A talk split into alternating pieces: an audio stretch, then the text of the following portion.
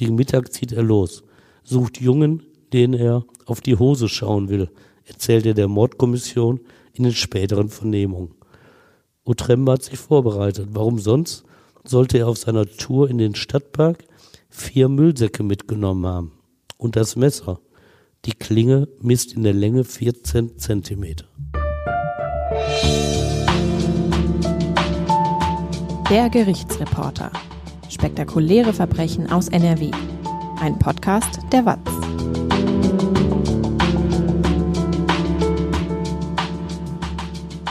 Hallo und willkommen zum Podcast. Ich bin Brinja Bormann, Podcast- und Videoredakteurin und bei mir ist Stefan Wette, seit mehr als 30 Jahren Gerichtsreporter bei der WAZ. Hallo Stefan. Hallo Brinja. Lothar Otremba hat 1989 den neunjährigen Jürgen Marcel missbraucht und ermordet.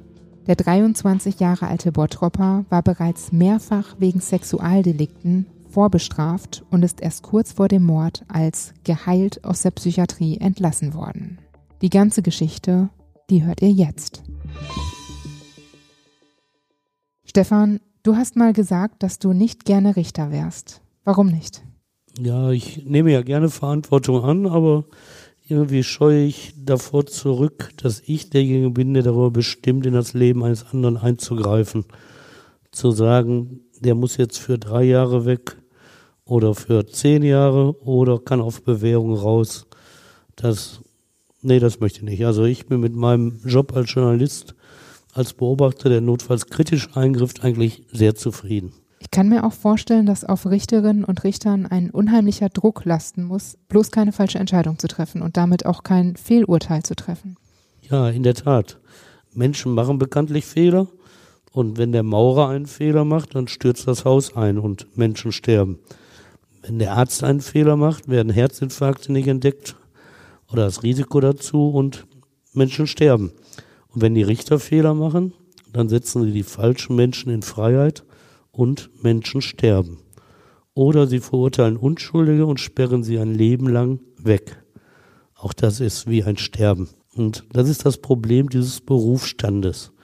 Mit eigentlich unzureichenden Mitteln, nämlich Zeugenaussagen oder Psychogutachten, sollen die Frauen und Männer am Richtertisch einen Menschen auf der Anklagebank sicher einschätzen. Denn ihr Urteil entscheidet nicht nur über dessen Schicksal, sondern bei einer Fehleinschätzung auch über das mögliche Opfer, manchmal in tödlicher Konsequenz. Der Berufsstand kennt dieses Dilemma und rettet sich in Weisheiten etwa lieber hundert Schuldige freisprechen, als einen Unschuldigen verurteilen. Oder in dubio pro reo, im Zweifel für den Angeklagten. Aber im Ernstfall nutzen diese Sprüche den Richter nicht. Lassen Sie einen Vorbestraften, der mal wieder wegen einer Gewalttat angeklagt wird, aus Beweisnöten laufen, wirft die öffentliche Entrüstung ihnen genau diese Beachtung des Zweifelgrundsatzes vor. Auch umgekehrt gilt, da stellt sich erst später durch neue Beweismittel heraus, dass sie einen Unschuldigen eingebuchtet haben, ist ihnen selbstverständlich ebenfalls heftige Kritik gewiss. In beiden Fällen vergessen die Kritiker, dass sie rückblickend urteilen dürfen und nicht wie der Richter zu einem viel früheren Zeitpunkt. Die Juristen urteilen nicht nur nach objektiven Beweisen. Bei ihrer Entscheidung müssen sie oft auch prognostizieren, welche Entwicklung der Verurteilte nehmen wird. Diese Schwierigkeit beschreibt ein anderer kluger Spruch anschaulich. Das Problem mit den Prognosen ist, dass sie die Zukunft betreffen. Wer diese Gerichte kritisiert, ist meist nicht in der Lage, Alternativen aufzuzeigen. Nach welchen Regeln urteilen denn andere Länder? Von Diktaturen, da wollen wir nicht reden. Ihre Justiz entzieht sich unabhängiger Kontrolle. Auch die Richter in diesen Staaten sind nicht unabhängig, sondern oft weisungsgebunden.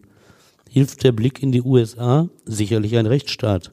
Bei schwerwiegenden Verbrechen entscheiden zudem keine angeblich laschen Berufsrichter über Schuld oder Unschuld eines Angeklagten, sondern Frauen und Männer, die aus dem Volk kommen, nämlich die zwölf Geschworenen, die Jury. Mal unterstellt, jeder einzelne dieser Geschworenen befasst sich wirklich ernsthaft und unvoreingenommen mit einem Fall. Was genau die Jury am Ende aber zu einer Entscheidung bewegt hat, das wird nie bekannt. Denn ihr Sprecher teilt nur das Ergebnis der Abstimmung mit, nicht die Begründung. Muss die Entscheidung nicht nachvollziehbar begründet werden? Bei uns ja, in Amerika nicht. Es wäre ja wahrscheinlich auch schwierig, eine Geschworenenberatung dann dahingehend zusammenzufassen. Das sind ja keine Berufsjuristen. Aber die US-Amerikaner wollen halt dieses System. Und wir alle wissen um die Mängel dieses Rechtssystems, die in den USA wahrscheinlich genauso.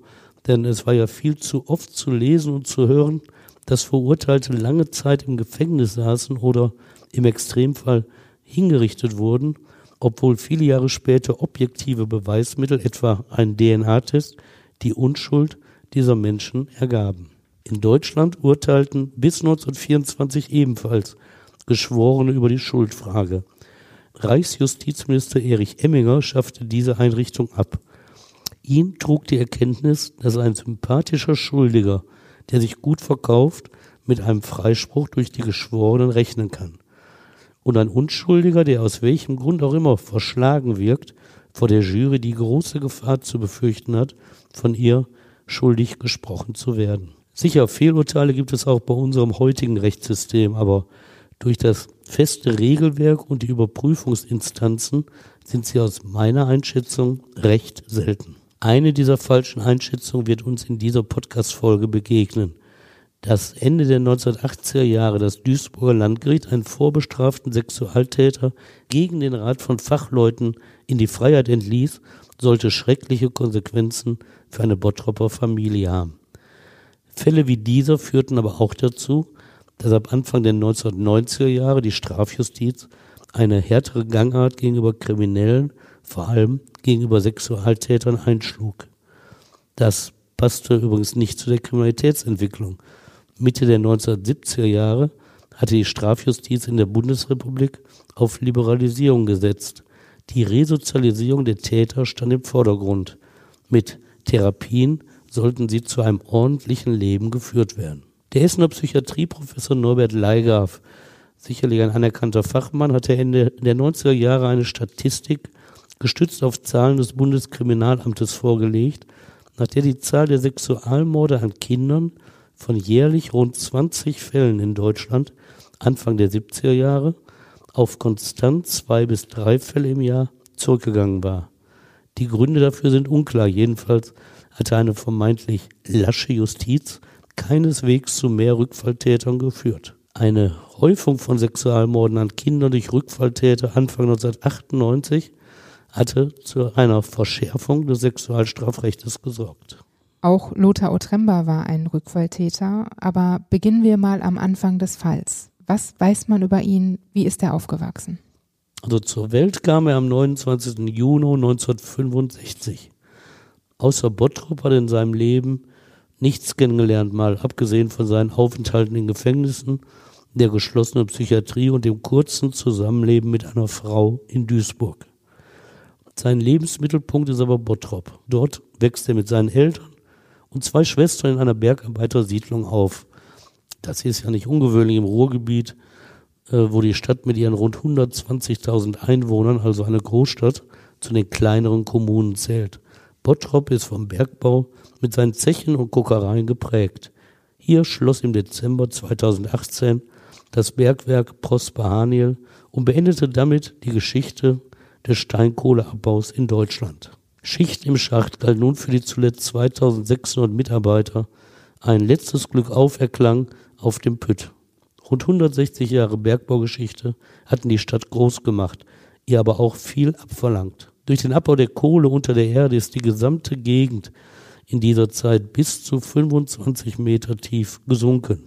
Würden Pumpen nicht das Grubenwasser und das Grundwasser abpumpen, große Teile des nördlichen Ruhrgebietes, darunter auch Bottrop, wären heute wohl ein riesiger See. Bottrop hat den Strukturwandel gut geschafft. Die Arbeitslosenquote lag in den letzten Jahren im Schnitt bei 8 Prozent. Fürs Ruhrgebiet ein hervorragender Wert. Der Moviepark im Stadtteil Kirchhellen, ein Freizeitpark, lockt Jahr für Jahr etwa eine Million Besucher. Die Halden im Stadtgebiet, aus Hinterlassenschaften des Bergbaus gebildete Aufschüttung, sind heute beliebte Ausflugsziele. Lothar Otremba war das Kind von Vertriebenen. So nannte man die Menschen, die nach dem Zweiten Weltkrieg die Zeche für den grausamen Feldzug der Deutschen in Richtung Osten zahlen mussten. Die Heimat dieser Deutschen war nach dem Krieg an Polen oder die Tschechoslowakei gefallen. Danach waren sie unerwünscht in ihrem alten Zuhause. Die neuen Machthaber schickten sie weg. Lothars Eltern lebten in Oberschlesien, das im Süden des heutigen Polens liegt und dort an Tschechien sowie die Slowakei angrenzt. Die ehemaligen deutschen Fußballnationalspieler Miroslav Klose und Lukas Podolski stammen aus Oberschlesien. Auch der Kinderbuchautor Janosch, na, welches Buch? Oh, wie schön ist Panama? Genau, das ist ja eher deine Kindheitserinnerung, weniger meine. Da hat er es noch nicht geschrieben. Aber mit unseren Kindern, da haben wir es natürlich auch gehabt und äh, die hatten sogar eine hölzerne Tigerente, die sie hinter sich herzogen. Und diese Tigerente war ja somit die Hauptfigur in dem Buch. Ja, die wirtschaftliche Struktur Oberschlesiens ist mit der im Ruhrgebiet vergleichbar. Zahlreiche Zechen prägten das Landschaftsbild. Noch heute wird dort Steinkohle abgebaut. In den 1950er Jahren verlassen auch die Otrembas als Vertriebene ihre Heimat. Sie landen in Bottrop.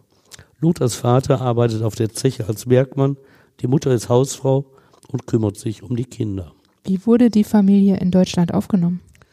Also willkommen waren sie nicht in der neuen Heimat. Das lag nicht an ihnen persönlich. Äh, das Problem war, dass rund 12 Millionen Menschen seit 1944 die deutschen Ostgebiete verlassen hatten, sei es als Flüchtlinge, sei es als Vertriebene. Und sie trafen in Deutschland, in dem neuen Deutschland, auf eine Bevölkerung, die selbst gerade das Nötigste zum Überleben hatte. Und diese neidete den Zugezogenen die staatliche Unterstützung, sei in ihnen eine Konkurrenz um die Arbeitsplätze und störte sich an ihrem Dialekt. Fremde eben, fast so, wie es heute Flüchtlingen aus der arabischen Welt ergeht. Wie kommt denn Lothar damit klar? Wie geht es ihm in der neuen Heimat? Also Lothar wächst mit Problemen auf. Das liegt jetzt nicht an der neuen Heimat oder an dem vertriebenen Status. Man würde ihn heute wahrscheinlich als verhaltensauffällig bezeichnen. Erst 1989 nach dem Mord, damit viel zu spät, werden Psychiater ihm einen psychischen Defekt seit seiner Geburt bescheinigen. Er sei nicht in der Lage, sein Handeln zu kontrollieren. In der Schule klappt es nicht mit seinen Leistungen, auch mit anderen Kindern knüpft er nur schwer Kontakte. Später erzählt eine Frau, die ihn von früher kennt, so richtig gehörte er nie zu uns. In der Pubertät belastet ihn zudem eine starke Akne, die zahlreiche Narben im Gesicht des Erwachsenen hinterlässt. Auf dem Spielplatz hätten sie ihn dennoch mitgenommen, berichtete die Frau über gemeinsame Zeiten in der Jugend. Denn Lothars Mutter habe ihm immer Geld für Zigaretten mitgegeben. Das habe ihn für die anderen Jugendlichen interessant gemacht. Gehemmt ist der Mädchen, traut er sich kaum anzusprechen. Als er 15 ist und Mofa fährt, nimmt er beim Einkaufen im Supermarkt nicht einmal den Helm ab. Nicht, weil es bequemer ist, sondern weil er nicht angeguckt werden will. Die Mutter spielt in Lothars Leben eine große Rolle. Sie soll sich mehr um ihn als um ihre beiden Töchter gekümmert haben. Vielleicht zeigt sie sich in dieser Fürsorge nur das oft starke Verhältnis von Mutter und Sohn. Vielleicht hat sie aber auch früh geahnt, dass ihr Sohn Unterstützung benötigt, weil er es im Leben schwerer hat als andere Kinder. Und dabei wird sie ausgeblendet haben, dass er für andere Kinder eine schwerwiegende Gefahr darstellt. Vielleicht hat sie es auch versäumt, ihm Grenzen zu setzen. Aber fraglich, ob das einen psychisch kranken Triebtäter wirklich gestoppt hätte. Wann wird Lothar denn das erste Mal zur Gefahr für andere Kinder? Also 1979, da ist er 14 Jahre alt, da gerät er zum ersten Mal in Verdacht, kleine Jungen sexuell zu belästigen. Er kommt vor Gericht, wird aber freigesprochen. Ob als Belohnung oder um ihn abzulenken, seine Mutter kauft ihm ein Haustier. Es ist ein Kapuzineraffe. Ein Affe? Konnte man den so einfach kaufen? Ja, das ging damals. Ob das heute immer noch so geht, weiß ich nicht, aber damals ging es offenbar. Aber ich habe da keine Erfahrung mit. Wir Wettes hatten keinen Affen als Haustier. Aber Lothar, der hatte sich sogar schon lange ein solches Tier gewünscht, allerdings einen Schimpansen. Der ist der Mutter aber viel zu teuer. Das Tier, der Kapuzineraffe, kommt im Keller in einen viel zu engen Käfig. Und stundenlang sitzt jetzt der 14-jährige Lothar davor und beobachtet es. Besonders fasziniert ihn, wenn der Affe onaniert. Zwei Erkenntnisse dürfte der 14-Jährige aus seiner ersten Begegnung mit Polizei und Justiz gewonnen haben. Erstens ist es gar nicht so einfach, ihm solche Taten, also Sexualtaten nachzuweisen. Und zweitens wird es gar nicht so schlimm sein, denn immerhin hat er zur Belohnung den seit langer Zeit gewünschten Affen bekommen. Sein Trieb nimmt an Intensivität keineswegs ab. Er ist übermächtig in seinen Gedanken. Lothar setzt seine Masche fort. Er steckt kleinen jungen Pfennige in die Hosentasche und beim Versuch, sie wieder herauszuholen, tastet er sie ab, fasst ihn auch ans Geschlechtsteil. Mit dieser Erregung ist er erst einmal zufrieden. Nach fünf dieser Taten, die bekannt geworden sind, nimmt die Polizei ihn fest. Diesmal gibt er die Grabschereien zu und muss sich vor dem Jugendschöffengericht verantworten. Und welche Konsequenzen hat das dann für Lothar? Also die psychischen Defekte von Lothar, die werden schnell deutlich vor Gericht, aber die Richter wollen ihm die dauerhafte Unterbringung in der geschlossenen Psychiatrie ersparen. Er ist ja noch jung. Die Handlungen erscheinen nicht intensiv genug. Vielleicht handelt es sich ja doch nur um eine Episode im Leben eines Pubertierenden. So beruhigen sie sich. 15 Jahre alt ist er gerade mal. Und so lassen die Richter Lothar auf freiem Fuß. Etwa zur gleichen Zeit, das ist jetzt 1980, kommt in Bottrop Jürgen Marcel zur Welt. Ihm ist kein langes Leben möglich, denn am 30. Januar 1989 wird der neunjährige Lothar Otremba in die Hände fallen. Neun glückliche Jahre hat er dann erleben dürfen. Er wohnt nicht weit entfernt vom Wohnhaus seines Mörders, auch der Tatort ist in der Nähe. Aber es ist eine ganz andere Welt als die des Lothar Otremba, in der er aufwächst. Wie wächst er denn auf? Also es ist eine durch und durch bürgerliche Welt. Der Vater von Jürgen Marcel, der hat studiert, Jura und arbeitet als Rechtsanwalt in seiner eigenen Kanzlei in Oberhausen, das übrigens direkt neben dem Bottropper Stadtteil Fuhlenbrock liegt. Behütet wächst der Junge auf. Die Eltern machen gemeinsam Unternehmungen mit ihrem Sohn. Eigentlich eine vorbildliche Familie. Der Vater von Jürgen Marcel erinnert sich 17 Jahre nach dem Mord in einem Gespräch mit dem Bottropper Journalisten David Schraven, das in der Süddeutschen Zeitung abgedruckt wird, an die Zeit mit seinem Sohn. Es ist zum Heulen, weil sich der Großteil aller Eltern darin wiedererkennt und auch Kinderlose mitfühlen können. Was erzählt der Vater? Ja, wie sie als Familie Urlaub machten, wie sie schwimmen waren, wandern gingen.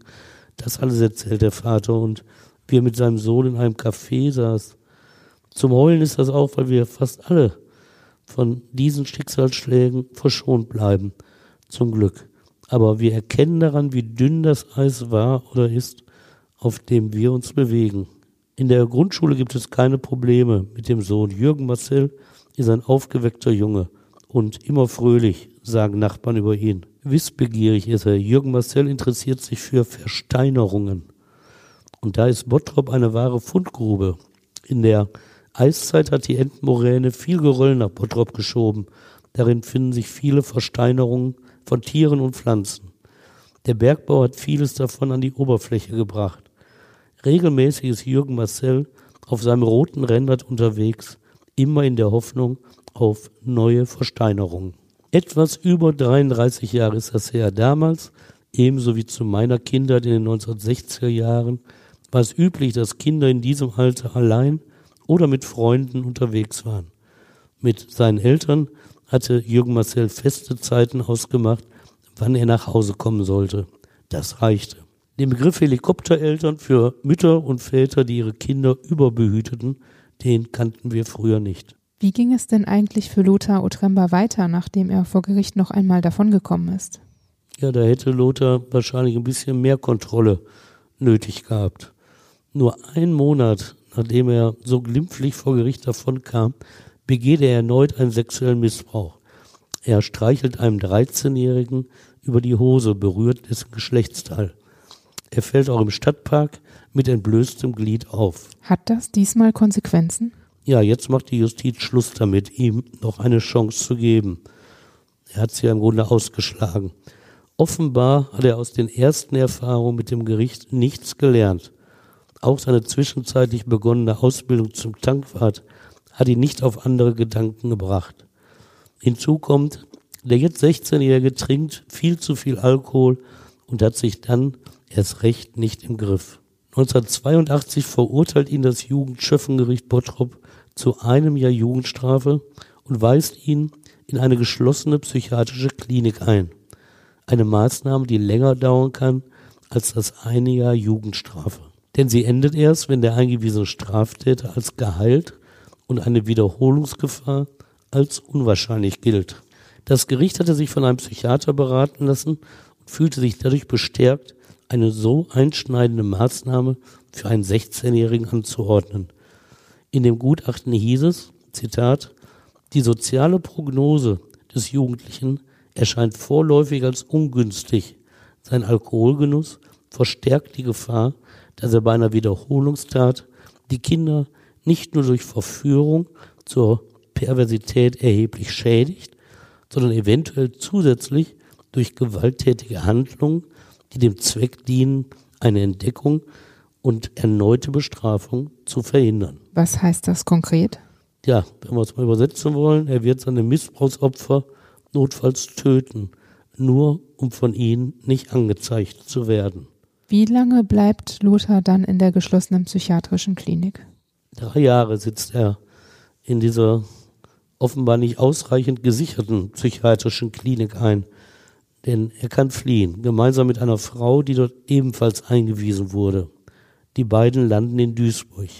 Sie wechseln schnell die Wohnung, damit die Polizei ihnen nicht auf die Spur kommt. Aber die Frau bleibt nicht lange bei Lothar. Als sie ihn verlässt, wendet er sich wieder kleinen Jungen zu, missbraucht sie.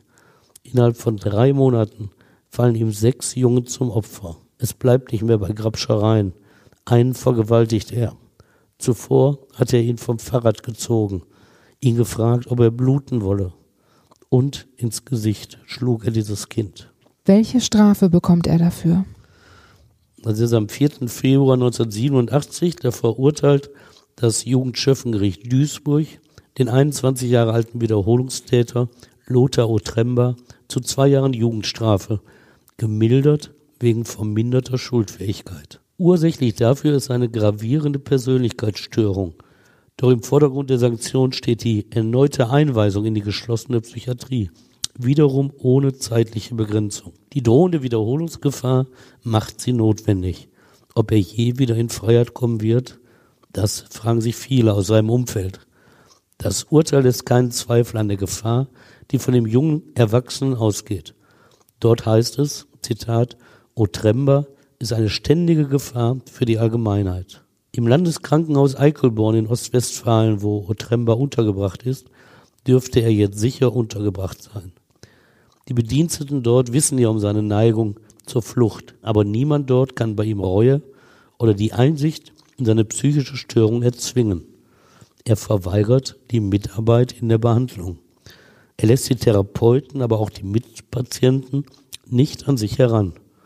Vermutlich gehört das ja zum Krankheitsbild. Aber auch seiner Mutter und seinem Vater fehlt vermutlich diese Einsichtsfähigkeit in die kranke Persönlichkeit ihres Sohnes. Sie wollen sich nicht damit abfinden, dass ihr Junge ein Leben lang weggesperrt werden soll. Sie haben mit dafür gesorgt, dass gegen das Urteil des Jugendschöffengerichtes Berufung eingelegt wird. Fast gleichzeitig geben sie eine Zeitungsannonce auf, mit der sie für Lothar eine Frau suchen. Sie suchen ihm eine Frau? Warum machen Sie das denn? Vielleicht, um für die Berufungsverhandlung was vorzubereiten. Denn ob Sie wirklich geglaubt haben, Ihr Sohn, der konstant sexuelles Interesse nur an Jungen zeigte, könnte jetzt Gefallen einem anderen Geschlecht, an erwachsenen Frauen finden? Also ich glaube, es sollte eine Show werden, um der Berufungsinstanz vorzuspiegeln, Lothar könne nun ein normales Leben führen und sei nicht an Jungen interessiert. Und wie läuft die Suche nach einer Partnerin? Tatsächlich meldet sich eine 24 Jahre alte Hausgehilfin auf das Inserat. Sie ist bereit, den 22-Jährigen kennenzulernen. Der Plan der Eltern geht auf. Ihr Sohn und die zwei Jahre ältere Frau gehen nach kurzer Zeit die Verlobung ein. Die Verlobung allein würde das Landgericht Duisburg als Berufungsinstanz nicht weiter beeindrucken. Zu schwer lastet die Vorgeschichte auf Lothar Otremba. Allein diese Rückfallgeschwindigkeit lässt weitere Taten erwarten. Seit dem 14. Lebensjahr ist er immer wieder aufgefallen. Die Intensivität hat sich gesteigert. Vom Grabschen bis zur Vergewaltigung. Es ist der klassische Weg eines Sexualstraftäters, der immer weitergeht, um zu seiner Befriedigung zu kommen. Lothar gelingt es, Opfer aus unterschiedlichen sozialen Milieus anzusprechen. Zu ihnen zählen beispielsweise der Sohn des Schuldirektors, der des Metzgers, aber er findet sie auch in einem Jugendheim, das in der Nähe liegt. Es fällt ihm auch leicht, an seine Opfer zu kommen. Seine Art kommt nämlich zunächst gut an. Er knüpft schnell Kontakte. Mit dem Fahrrad fährt er schon lange durch die Siedlung, folgt Kindern. Er war hinter dem Blagen her, sagt ein Nachbar. Als still galt Lothar, habe oft gelächelt. Und ein anderer Nachbar, bei uns war er der lachende Vagabund. Verteidigt wird Otremba von Rechtsanwalt Scheid. Er scheint ein erfahrener Bottropper Strafverteidiger zu sein. Denn rund 15 Jahre zuvor, so fand ich heraus, hat ein Anwalt Scheid den bundesweit berüchtigten Bottropper Polizistenmörder und Ausbrecherkönig Alfred Leckie vertreten. Otrembas Anwalt kennt sich im Strafrecht jedenfalls aus. Er weiß, dass er den vorherigen Gutachten, die seinen Mandanten als gefährlichen und nicht therapierbaren Sexualstraftäter einstufen, dass er denen unbedingt etwas entgegensetzen muss. Die Zielrichtung ist klar. Dem Duisburger Landgericht muss vermittelt werden, dass Lothar Otremba eigentlich gar nicht so schlimm und gefährlich ist, dass er sein Verhalten, unter dem so viele Jungen zu leiden hatten, nachhaltig geändert hat. Und wie will der Anwalt das dem Gericht vermitteln? Ja, du denkst ja auch, die Voraussetzungen für so eine erfolgreiche Verteidigung sind schlecht. Und das erkennt auch dieser Anwalt Scheid sofort. Denn der behandelnde Psychiater in der Landesklinik Eichelborn hält es für unverantwortlich, Otremba auch nur einen Tag Freiheit zu gewähren. Seine Begründung ist eindeutig, Zitat, es sind weitere einschlägige Taten zu erwarten. Eine korrekte Prognose, wie wir rückblickend sicher sind. Dabei weiß dieser Arzt nicht einmal, dass ein Patient bevorzugt von Jungen in engen Badehosen träumt, dass er ihnen diese herunterreißt und auch die Hoden abreißt. Denn das behält Utremba für sich. So schlau ist er. Erst nach dem Mord berichtet er einer Gutachterin von seinen sexuellen Gewaltfantasien, die er zuvor hatte, und dass er nachts wenig Gedanken an seine Verlobte verschwendet. Jürgen Marcel, der behütet aufwachsende Sohn des Rechtsanwaltes mit Kanzlei in Oberhausen, ist sieben Jahre alt, als Strafverteidiger Scheid 1987 in Hamburg den Sexualwissenschaftler Eberhard Schorsch einschaltet. Für den aufgeweckten Bottropper Jung, der weder Schorsch noch Otremba oder Anwalt Scheid kennt, ist das ein Schritt mit tödlicher Konsequenz. Nicht mal zwei Jahre hat Jürgen Marcel da noch zu leben. Denn Schorsch ist bereit, Otremba zu begutachten. Ein verhängnisvoller Entschluss für Jürgen Marcel. Zu welchem Ergebnis kommt der Sexualwissenschaftler? Er setzt sich für diesen notorischen Sextäter Otremba ein. Und sein Wort hat Gewicht. Eberhard Schorsch, seit 1970 Direktor des Institutes für Sexualforschung, Sexualmedizin und forensische Psychiatrie des Universitätsklinikums Hamburg-Eppendorf, ist der anerkannte Experte in Deutschland für Straftäter, die ihre Sexualtriebe nicht kontrollieren. Wer, wenn nicht er, hat die Erfahrung, einen wie Otremba zu begutachten. Schorsch ist damals der Star der Gutachterszene vor Gericht. Er hat für das Landgericht Duisburg bereits den Massenmörder Joachim Kroll untersucht. Auch für das Landgericht Wuppertal die Krankenschwester Michaela Röder, die acht Patienten im Krankenhaus umgebracht hatte. Er war ein Mann, der überzeugend und anschaulich formulierte und er passte zum Zeitgeist, als das Strafrecht auch für Sexualtaten liberalisiert wurde. In einer Anhörung vor dem Bundestag hat er 1970 noch behauptet, der sexuelle Kontakt mit Erwachsenen stelle, Zitat, für gesunde Kinder aus einer intakten Familie kein Problem dar. Das hat er behauptet. Das war damals Stand der Wissenschaft. Ich werde nochmal in einer späteren Podcast-Folge da ein paar mehr Ausführungen zu machen. Ich hatte es ja auch schon mal früher angesprochen. Mann, das war so Anfang der 70er Jahre und hielt sich dann auch noch einige Zeit. Also das war damals die herrschende Meinung in der Wissenschaft. Erst Jahre später rückte Schorsch dann von dieser Einstellung ab. Aber auch dieser Fachmann ist vor verhängnisvollen Fehlern nicht geschützt. Denn trotz seiner Aussage mit den gesunden Kindern in einer intakten Familie hätte er natürlich die Gefahr, die von Otremba ausgeht, erkennen müssen. Aber nein, Schorsch versichert Anfang 1988 dem Landkrieg Duisburg, dass es Lothar Otremba durchaus als nicht gefährlich einschätzen könne. Zitat, ich bin der Ansicht, dass es zu verantworten ist, Herrn Otremba zu entlassen. Wie begründet er diese Entscheidung dann? So überzeugend auf jeden Fall, dass die Duisburger Richter zu ihrer eigenen Überzeugung gelangen, ihm, dem renommierten Gutachter, zu folgen. Schorsch hatte es mit pubertären Irrungen des Angeklagten begründet. Zitat, für die weitere Entwicklung ist es sicher sehr unglücklich gewesen, dass er in so jungem Alter in psychiatrische Institutionen eingewiesen worden ist. Denn dort war keine nennenswerte Nachreifung möglich. Otrembas Taten, so Schorsch, sind Ausdruck einer verlängerten Pubertätskrise. Schorsch führt auch eine nach seiner Ansicht wichtige Veränderung im Leben des Angeklagten an, Mittlerweile sei dieser ja mit einer etwas älteren Frau verlobt. Und das sei durchaus positiv zu sehen, glaubt George. Auch vor diesem Hintergrund, Zitat, besteht die begründete Hoffnung, dass Herr Otremba ein Leben ohne Straftaten führen kann. Und welche Wirkung hat diese Einschätzung dann auf das Gerichtsurteil? Das Duisburger Landgericht ist von dieser Einschätzung offenbar schwer beeindruckt. Es ändert das Urteil des Jugendschöffengerichtes entscheidend ab. Die zwei Jahre Jugendstrafe mit Einweisung in die geschlossene Psychiatrie lässt es zwar bestehen, setzt sie aber zur Bewährung aus. Lothar Otremba, dieser nicht therapierbare Mann, kommt frei. Dank Eberhard Schorsch, dem renommierten Gerichtsgutachter. Der sich dann wohl irren sollte. Ja, tragischerweise oder traurigerweise. Ich habe ihn 1991, drei Jahre nach seiner tödlichen Fehleinschätzung, kennengelernt. Das Essener Schwurgericht hat ihn beauftragt, den mehrfachen Frauenmörder Ulrich Schmidt zu begutachten. Es spielte dabei keine Rolle, dass er nur wenige Jahre zuvor mit erschreckender Konsequenz falsch gelegen hatte. Er war weiterhin der anerkannte Sachverständige, sonst wäre in Essen ja nicht hinzugezogen worden. Er hatte in diesem Essener Verfahren gegen einen mehrfachen Mörder keine Gelegenheit, sein Gutachten zu erstatten, denn er starb während der laufenden Verhandlung am 14. November 1991 an einem Herzinfarkt, als er mit seinem Auto durch Hamburg fuhr. In zahlreichen Nachrufen betonten Wissenschaftler und Journalisten, welch qualifizierter Gutachter er gewesen sei. Nur ein Journalistenkollege erwähnte den Fall Otremba und führte an, dass Schorsch schwer an seiner Fehleinschätzung zu tragen hatte. Da sei er wohl zu gutmütig gewesen, hieß es.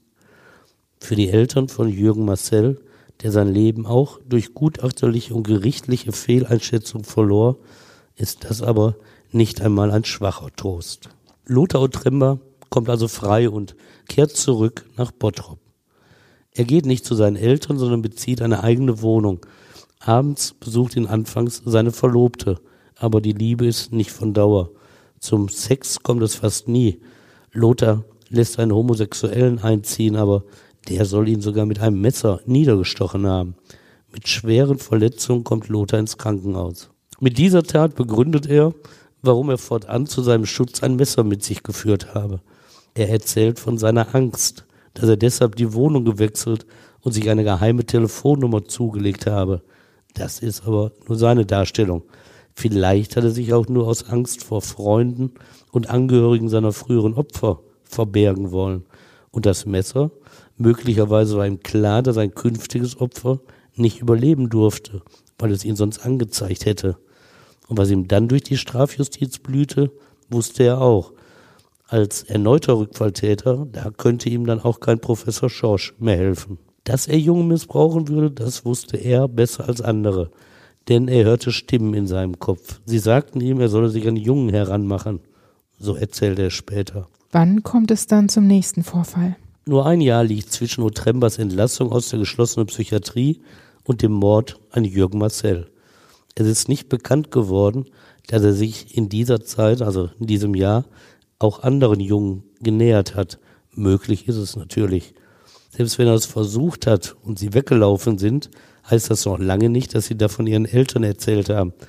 Jedenfalls ist offenbar nie etwas zur Anzeige gekommen. Lothar wohnt jetzt wieder bei seinen Eltern, hat Arbeit gefunden, besser gesagt, er hat eine zugewiesen bekommen. Die Stadt Bottrop wies ihm als Hilfskraft Arbeiten auf dem städtischen Friedhof zu. Eine ABM-Beschäftigung, so hießen damals die Arbeitsbeschaffungsmaßnahmen für Sozialhilfeempfänger und andere schwer vermittelbare Menschen. Wie trifft Lothar dann auf Jürgen Marcel?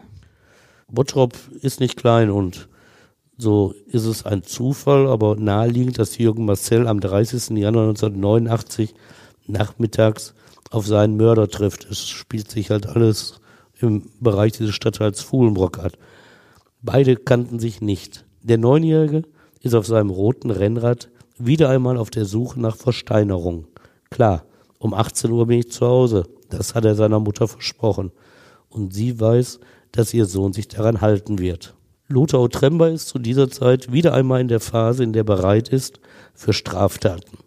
Er trinkt Alkohol. Seine Arbeitsstelle als ABM-Kraft auf dem Friedhof hat er längst verloren. Am Abend vor der Tat trinkt er eine Flasche Korn leer. Das fördert seine Fantasien, die sich um Jungen drehen und was er mit ihnen anstellen könnte. Lange schläft er nicht nach diesem Schnaps. Schon um 5.30 Uhr ist er wach. Er trinkt weiter, diesmal bis 11 Uhr. Eine Flasche Asbach. Gegen Mittag zieht er los, sucht Jungen, denen er auf die Hose schauen will, erzählt er der Mordkommission in den späteren Vernehmungen. Utremba hat sich vorbereitet. Warum sonst sollte er auf seiner Tour in den Stadtpark vier Müllsäcke mitgenommen haben? Und das Messer. Die Klinge misst in der Länge 14 Zentimeter. Zunächst findet er kein leicht zu überwindendes Opfer. Er verlässt den Park, trampelt jetzt Richtung des Friedhofes, auf dem er früher gearbeitet hat. Dort sieht er den neun Jahre alten Jürgen Marcel. Er spricht ihn an. Was suchst du? Steine, sagt der Junge. Versteinerung. Otremmer weiß Rat. Komm mal mit, ich zeig dir, wo was Spannendes liegt. So oder ähnlich wird dieses Gespräch abgelaufen sein. Und geht er mit? Ja, die Neugier von Jürgen Marcel ist geweckt. Er folgt dem älteren Mann, der damals 23 Jahre alt ist. Es geht im Stadtteil Fuhlenbrock zum einsamen Gebiet an der damals schon geschlossenen Kokerei Jacobi, heute ein Golfplatz. Unter einer Brücke der alten Zechenbahn wirft er den Jungen auf den Boden. Der Neunjährige hat keine Chance gegen den 23-Jährigen mit seinen 81 Kilo Körpergewicht. Denn er ist schlank und gerade mal 1,50 Meter groß. Jürgen Marcel fleht um sein Leben. Ich gebe dir mein ganzes Geld. Lass mich leben. Doch Otremba lässt sich nicht erweichen. Mitleid zählt nicht zu seinen Empfindungen. Seine eigenen Bedürfnisse stehen im Vordergrund. Er missbraucht den Neunjährigen, bleibt dann auf ihm liegen.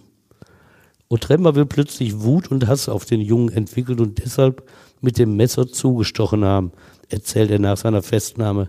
19 Stiche. In den Hals, ins Gesicht, in den Unterleib, in die Herzgegend. Aber zunächst habe Jürgen Marcel gewürgt aus Wut bis zur Bewusstlosigkeit. Woher kommt diese Wut? Otremba schiebt ausgerechnet dem Kind die Schuld zu. Er hat gesagt, dass er AIDS hat. Da bin ich wütend geworden. Kein Wort davon, dass er die Anzeige durch den Jungen gefürchtet hatte und ihn deshalb umgebracht hat. Denn kommt ein Neunjähriger wirklich in dieser Situation auf die Idee, etwas von AIDS zu erzählen? Ich glaube kaum.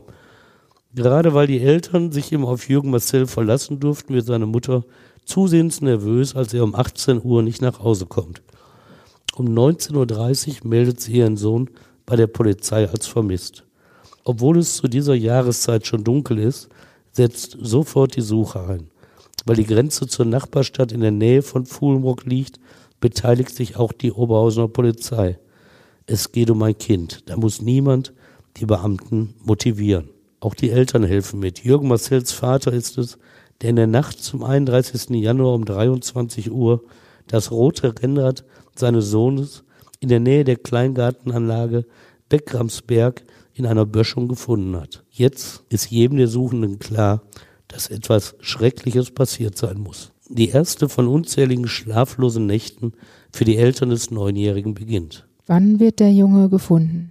Am nächsten Morgen, da gibt es die traurige Gewissheit. Einer der Oberhausener Polizisten findet die Leiche des Jungen unter der Zechenbahnbrücke zur Kokerei Jacobi in einer steilen Böschung, nur 500 Meter entfernt vom Elternhaus. Ein unglaublicher Zufallsfund, sagt der zuständige Essener Staatsanwalt Wolfgang Reinecke, denn der Mörder hat den toten Körper gut verborgen. Drei grellgrüne Müllsäcke hat er dem Jungen über den Kopf gezogen. Einer verdeckt die Beine. Darüber hat er Steine geschichtet. Es dauert nicht lange, bis die Ermittler Otremba auf die Spur kommen.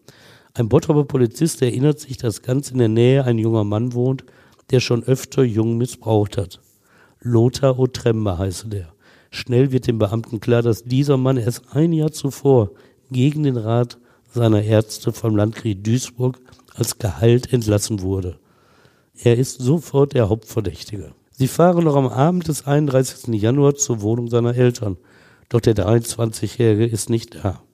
Die Eltern sagen, sie wüssten nicht, wo er sich aufhalte. Es dauert nur wenige Stunden, da taucht Otremba um 22.30 Uhr unvermittelt bei der Polizei auf.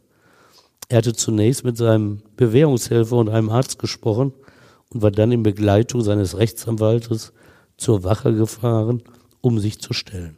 Warum stellt er sich? Ja, ihm war wohl klar, dass alles auf ihn zielen würde. Und nachdem er sich beraten hatte, vielleicht hat er auch wirklich ein schlechtes Gewissen gehabt. Und da hat dann der Rechtsanwalt auch gesagt, komm, wir gehen zur Polizei. Aber nochmal so zum Ermittlungsverfahren, wie es damals lief. Internet gab es ja damals, 1989 noch nicht. Und so erscheint der Suchaufruf der Polizei erst am 1. Februar in den lokalen Tageszeitungen. Um 16.30 Uhr steht da, ist Jürgen Marcel zum letzten Mal lebend gesehen worden. Wer hat ihn danach noch gesehen? Das Foto des Rennrades und ein Bild des Jungen werden in der Bottropper Watz abgedruckt. Dazu seine Beschreibung. Kurze blonde Haare, blaue Augen, blauer Anorak, blaue Korthose, halbhohe Stiefel. Doch zu dieser Zeit sitzt Lothar Otremba schon wieder in einer Zelle. Bekannt wird, dass er eigentlich Medikamente nehmen musste, die seinen Sexualtrieb dämpften. Das war die Auflage des Gerichtes. Und das war damals auch für einige Jahre gängige Praxis bei Triebtätern. Es klang so einfach, um Straftaten zu verhindern. Das Problem zeigte sich aber schnell. Heimlich setzten die Sexualstraftäter die Medikamente ab, sei es wegen der Nebenwirkungen oder weil sie Interesse an einem wiedererstarkten Trieb hatten. Hans-Christian Gutjahr, ebenfalls Essener Staatsanwalt, informiert am 1. Februar die Presse über die Festnahme. Ohne es offiziell zu kommentieren, berichtet er, dass Otremba nur ein Jahr zuvor als Gehalt aus der Landesklinik entlassen worden sei. Und er erzählt, wie der Festgenommene die Tat darstelle, dass er den Jungen zunächst bis zur Bewusstlosigkeit gewürgt und dann mit dem Messer wahllos zugestochen habe. Das Messer habe er nachher in die Emscher und seine mit Blut verschmierte Kleidung in einen Müllcontainer geworfen. Gestellt, so gut ja, habe er sich aus Angst, dass erneut etwas passieren könne. Das ist also die Begründung, die Otremba selber geliefert hat. Der Haftrichter schickt Otremba jetzt zurück in die geschlossene Psychiatrie. Niemand wird den Schmerz von Eltern, die ihr Kind nach einer solchen Tat begraben mussten, auch nur annähernd erfassen können. Angehörige von Opfern reagieren unterschiedlich. Die Eltern von Jürgen Marcel entscheiden sich für eine offensiv-aggressive Vorgehensweise. In der Todesanzeige für ihren Sohn schreiben sie, eine Bestie hat uns durch einen grausamen Mord unser Liebstes, unseren Sonnenschein, genommen. Sie schreiben die 53 Jahre alte Mutter des Täters, die als Putzfrau in einer Bottroper Schule arbeitet, auch direkt an. Auf dem Umschlag stand an die Mutter des Kindesmörders Lothar Otremba. Und was steht in dem Brief? Unser kleiner Mann wurde von ihrem Mördersohn mit 19 Messerstichen abgeschlachtet. So etwas bringt nur eine Bestie fertig. Das muss aber auch für Lothars Mutter schwer sein, das zu lesen. Ja, natürlich ist es das. Aber ich glaube nicht, dass wir das den Eltern des Jungen vorwerfen können. Es ist für alle eine schreckliche Geschichte. Aber was auffällt, eindeutig ist ihre Schuldzuweisung an die Mutter, nicht an den Vater, der mittlerweile Zecheninvalide war. So las die 43-jährige Mutter von Lothar weiter, für was sie verantwortlich sein sollte. Sie setzten alle Hebel in Bewegung und holten ihren Sohn, der sich bereits an anderen Kindern vergangen hatte, aus der geschlossenen Anstalt zurück. In diesem Brief kopieren die Eltern des Ermordeten 5000 Mal, verteilen ihn an Schulen, Kindergärten und Behörden. Sie laden ein zu einer Bürgerversammlung. Was sie wollen, das schreibt der Stern. Zitat, dieses Subjekt lebenslänglich hinter Gitter bringen. Unnötig, das zu kommentieren. In der Ausbildung von Journalisten sage ich den jungen Kollegen immer eindringlich, bei Kriminalfällen nicht von Bestien oder Monstern zu reden. Denn erstens sind die Täter natürlich Menschen und zweitens schiebt es die Verantwortung für kriminelles Handeln weit weg von uns. Aber wer, wenn nicht Angehörige von Todesopfern, hätte das Recht zu einer solchen Ausdrucksweise? Lothar Otremba muss sich dann ja vor Gericht verantworten. Wie läuft der Prozess ab? Ja, er beginnt am 23. März 1990 vor dem Essener Schwurgericht. Und die Justiz hätte die große Chance gehabt, die Öffentlichkeit darüber aufzuklären, warum zwei Jahre zuvor der Gutachter Schorsch und das Landgericht so falsch gelegen hatten. Doch eine solche Aufarbeitung spiegelt sich in der Presseberichterstattung über die Verhandlung nicht wider. Vielleicht spielte sie eine Rolle, aber dann drang zu diesem Thema nichts nach draußen. Lediglich Anklageverlesung und Urteilsbegründung waren öffentlich. Auf Antrag des Verteidigers und mit Zustimmung des Staatsanwaltes hatte das Gericht die Möglichkeit genutzt, die Öffentlichkeit auszuschließen. Das erlaubt das Gesetz, wenn es, wie im Fall Otremba, allein um die Unterbringung des Beschuldigten in einer psychiatrischen Klinik geht. So erfährt der Bottroper Watzleser anfangs nur, dass Otremba mit seinen dunklen Haaren und seinem schwarzen Schnauzbart, Zitat, äußerlich einem Südländer ähnelt und dass er ein dickes goldenes Kreuz um den Hals trägt. Auch dass Otremba im Saal ohne Unterlass lächelt, ist zu lesen. Aber das scheint ihm wohl angeboren zu sein. Lächelnder Vagabund, so hat ihn, ihn ja schon die Bottropper beschrieben. Staatsanwalt Bernd Schmalhausen liest die Antragsschrift vor. Darin nennt er Otremba schuldunfähig und fordert wegen Wiederholungsgefahr dessen Einweisung in die geschlossene Psychiatrie. Er spricht von einer schizoiden Persönlichkeit und schwerer seelischen Abartigkeit des mittlerweile 24-Jährigen. Schon am dritten Prozesstag wird das Urteil verkündet. Wie lautet es?